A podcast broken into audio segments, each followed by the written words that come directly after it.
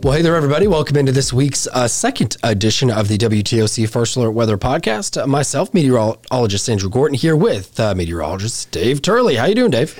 Doing all right, Andrew. It's uh, Thursday, January 11th, and we are coming off one First Alert Weather Day we had on Tuesday, and we are looking forward to, I guess you can say, looking forward to another First Alert Weather Day coming up on Friday. Yeah, being behind us that's what we're looking forward to uh, getting those storms, potential storms in and out. So, started off today, definitely chilly. A lot of us 30s and 40s, near 60 this afternoon. But as we get into Friday, our first alert weather day, we've got the chance for some storms to come on through the area, but it's not going to be as widespread as what we had on Tuesday. So let's get the setup of what we have coming up here heading into our Friday. Uh, kind of a similar setup to what we saw on Tuesday. We will have a warm front lift through. Looks like more closer to that uh, late morning, early afternoon time frame. Uh, that's going to bring with it a chance for some showers and storms with the front. And then the cold front will swing on through later into the evening hours. That's the setup. Yeah, so I'll be watching that through the morning to see how that progresses to make sure everything's kind of on track with the forecast with that warmer air coming in as we go to the afternoon. So those highs are going to be near 70 degrees. And with that, you know, warmth is one of the ingredients we look for for severe weather forecasting. And our inland areas have a chance for some severe storms, really everybody, but that enhanced risk is more so I 16 down there toward middle Georgia, and then even up toward Atlanta, and then going across much of South Carolina. Yeah, and that enhanced is for the chance for uh, any type of severe weather. What are the chances? We break it down even a little bit further and this is the, the threats from tornado, wind, and hail, yeah. all expected to be uh, potential coming up here on our Friday.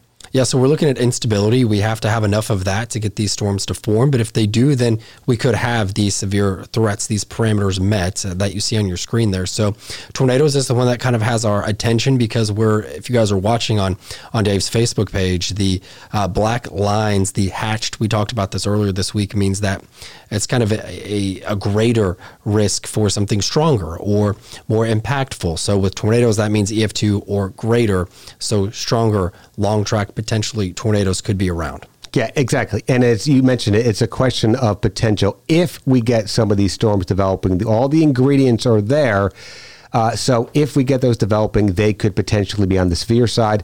And you mentioned that hatched area for tornadoes. There's a hatched area also for wind. Most of that is just kind of uh, creeping into some of our northern areas, but that means again a greater potential for winds uh, over 70 miles per hour. So a lot of wind energy again with this system. But unlike the last system, we could actually have some hail with some of these storms as well. Yeah, and this is more single cell in nature, uh, discrete cells, as we call them, versus just seeing all of us getting severe weather within a couple hours because of a big line that moves through the area.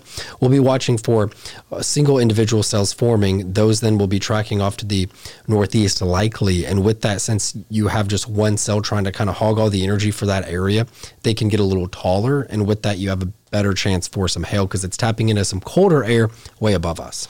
And let's talk about again. We showed you that one still graphic there. Uh, I'll pop it back up here of what it looks like, kind of an overall pattern. But uh, let's go kind of hour by hour and just show you that it's not an all day rain. Some areas might not see any rain or thunderstorms on Friday, but other areas can get quite a bit depending on if you see a thunderstorm or not. So I'll put this graphic on here, and this is going to go through the day, kind of timing out. You see the hourly graphic running. There's the mm-hmm. warm front.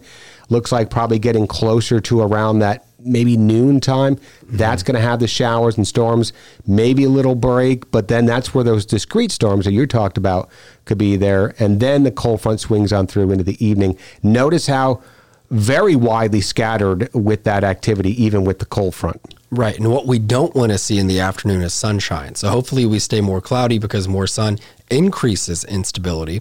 That increases lift and that would mean maybe a few more storms is out there. So that's kind of one of the question marks in the forecast for Friday, even though we're 24 hours or so away from that. So as Dave just showed you with that warm front lifting, that kind of opens the window for a stronger storm or two around lunchtime going into the evening. That then is concluded with the cold front moving offshore. So a couple different factors at play here. And, and we're looking at a lot of the, the latest computer models, uh, some of the mesoscale models we're looking at here are suggesting uh, maybe not as much energy left over when the cold front moves on through into the evening hours.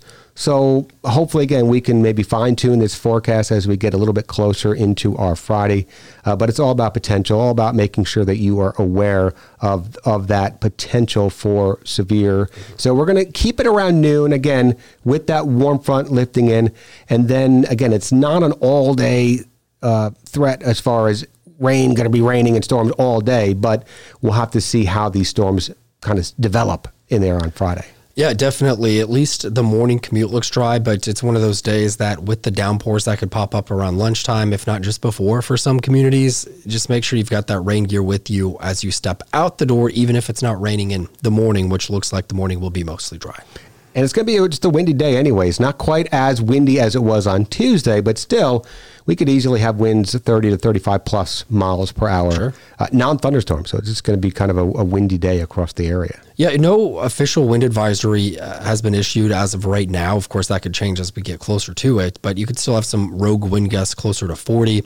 But uh, keep in mind, we had multiple wind gusts over 40 on Tuesday, so this isn't as widespread windy as, as Tuesday. So they're kind of different. We're trying to draw comparisons, but their setups are a little different as as well. So you don't want to think, oh, let's take Tuesday and do a repeat because that's right. not exactly what it's, not it's looking like. Exa- exactly. Every every situation uh, is going to be a little bit different, and this one similar, but it's different. Mm-hmm. Uh, so hopefully not as uh, let's say active as it was on Tuesday. We had three confirmed tornadoes uh, across our immediate viewing area and a lot of damage through, some, some trees. So we could have some more tree damage again with that wind energy in there. Uh, a day to make sure you have those alerts turned on in your weather app. Make sure you have all your electronic devices charged, and just make sure you have a way to continue to con- update it and getting that information throughout the day.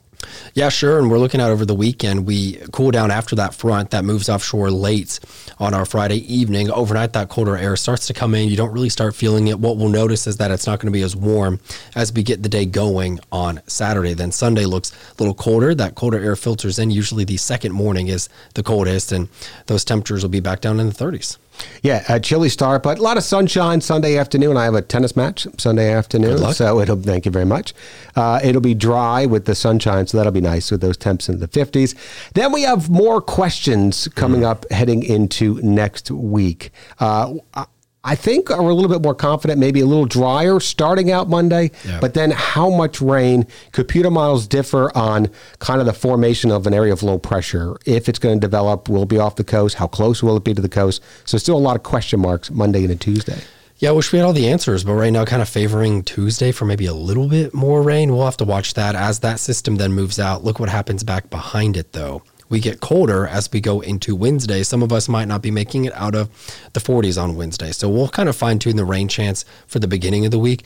All of that moisture gets out before we get cold, though. So right. let's talk about that. Not not worried about that, no. but it definitely will get colder by the middle of next week. That that signal is is pretty consistent. Yeah, and there's still some question marks on how cold it's actually going to get for our area as well. Some models are suggesting low 20s, other ones are suggesting maybe upper 20s and 30s, and Okay, so it, it, we know it's going to get colder. That everybody is going to all the computer models, I should say, suggest a big cool down coming up for the middle part of next week. Yeah, so big swing there. We've got temperatures near 70 on Friday. We could have some 20s on Wednesday morning. So a lot to talk about in the full forecast. Of course, you can always catch that online. We are on most of the morning, day, and night, as well as WTOC.com and, of course, the WTOC weather app. An important tool to have, as many people found out with all those warnings going off on Tuesday.